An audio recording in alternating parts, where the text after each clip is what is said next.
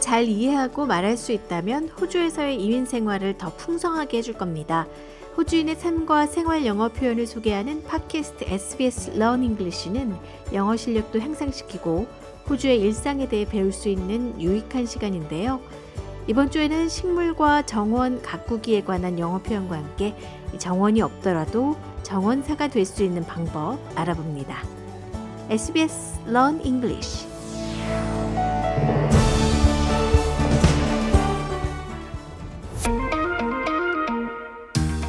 Learning English helps me make friends in my local community garden.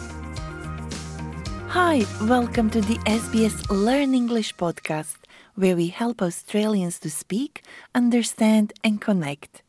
We acknowledge the Cammeraygal people as the traditional owners of the land we are recording on and pay respect to their elders, past and present. My name is Josipa, and like you, I need to practice new words and phrases constantly.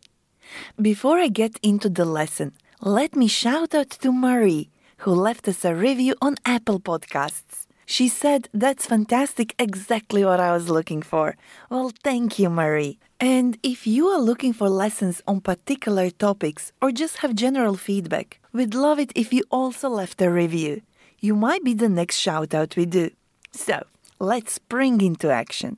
Meaning, become active and start working on our phrases for my favorite season of the year. Spring, yes, spring is finally here. Plants are growing, and everyone wants to talk about gardening. Just like Susie and Alan. Let's hear them. You have some lovely natives, Susie. Where will you put them? They need partial sun and they'll make a lovely ornamental garden. So I was thinking in this corner here. I love natives because they're low maintenance and not too thirsty. That's good for me because I don't have a green thumb. Alan asks Susie about her native plants. Native animals or plants, like Australia's national flower, the golden wattle, are indigenous to a place. Or plants can be introduced, which is when a species is accidentally or deliberately brought into an area. So you could ask someone, In your area, is it natives or mainly introduced trees and plants? Susie has a special corner in mind for her native plants. She said, They need partial sun and they'll make a lovely ornamental garden. Do your plants need full sun or part shade? Is your garden bed in a partially or fully shaded spot? If you don't have a garden, what kind would you like to have? Flower, veggie, or A lovely ornamental garden. An ornamental garden is designed because of how it looks, rather than the production of crops like vegetables or herbs. They will often include plants with flowers or colorful foliage. That means leaves. You could also describe your garden as low maintenance if it doesn't need a lot of work, like weeding or pruning. Your garden may be drought tolerant if it doesn't require a lot of water or thirsty if it's the opposite. Native Australian plants are often low maintenance and drought tolerant. You can use the word tolerant to describe other things related to plants as well. Next time you are buying plants, look out for the phrases sun tolerant, pest tolerant, or wind tolerant. And how are you as a gardener? Do you have a green thumb? What does it mean to have a green thumb?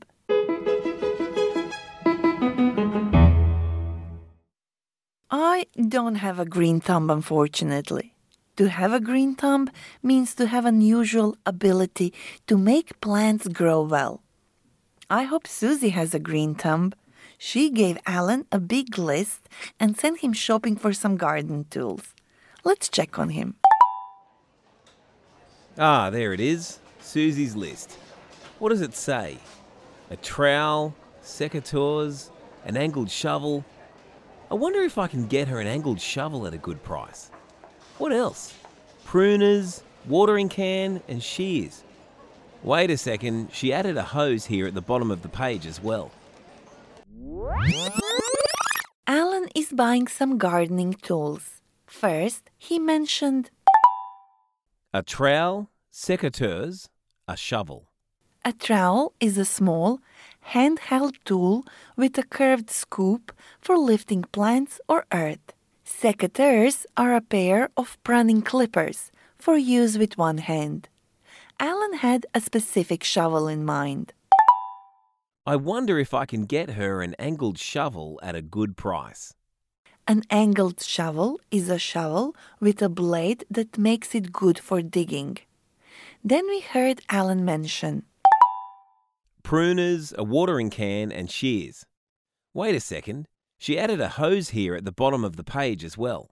pruners, watering can, shears, a hose, and let's add lawnmower and fork. These are the names of some of the gardening tools. If you are unsure which is which, or don't know the meaning of some of these words, you can learn them by doing our quiz, which you can find on our website. You can also find additional learning notes there.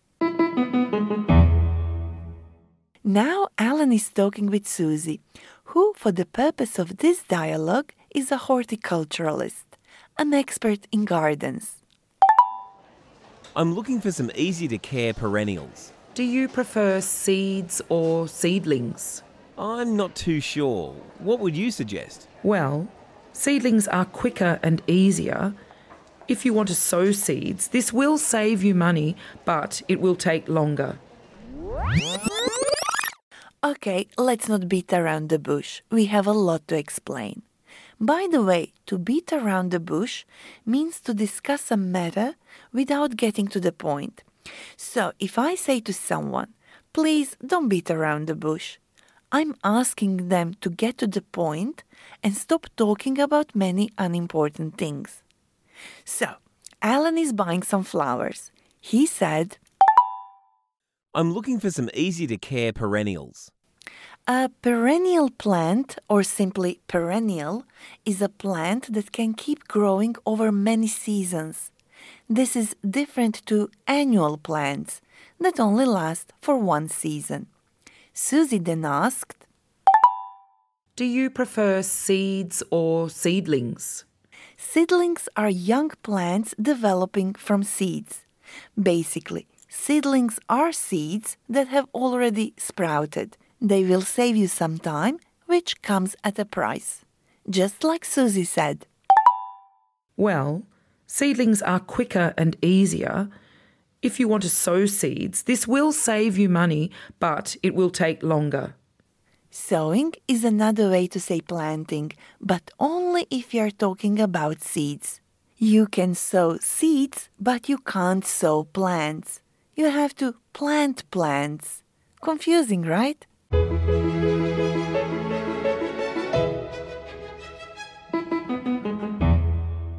My guest today is Anne Wu from SBS Vietnamese. Hi, Anne. Thanks for joining the show. It's great to be here. You've been telling me how gardening and the Vietnamese community go hand in hand with each other. Yes, gardening and the Vietnamese community are closely linked together. For Vietnamese people, gardening is a way to reconnect with positive memories of homeland as well. So many culinary and medicinal Asian herbs you can plant in your very own backyard, like coriander, basil, mint, lemongrass, ginger. Coriander, basil, mint, those are all herbs from my mom's backyard. But you know, since I moved to Sydney, my garden has been made of two pots on my windowsill. You suggested I search for a community garden near my home? Yes, of course. There are over 600 community gardens and city farms in Australia where people come together to grow fresh food, learn, relax, and make new friends. Thanks for sharing, Anne. Now all I need to do is find a community garden near me. That's easy. You just visit the communitygarden.org.au website and you can join Australia's thriving garden community in a second. In the meantime, let's repeat useful phrases from this episode. See if you can answer the question before hearing the answer. What does it mean to spring into action?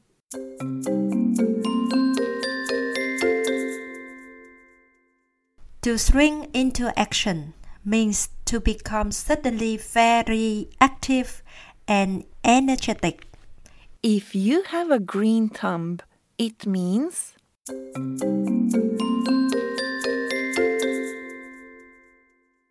It means you are particularly good at growing plants. we heard different questions we can ask about gardens. Do you have natives or mainly introduced plants in your garden? Do your plants need full sun or part shade? Is your garden bed in a partially or fully shaded spot? Is your garden flower, veggie, or ornamental? Do you prefer seedlings or seeds? We also heard some different phrases we can use when talking about gardening.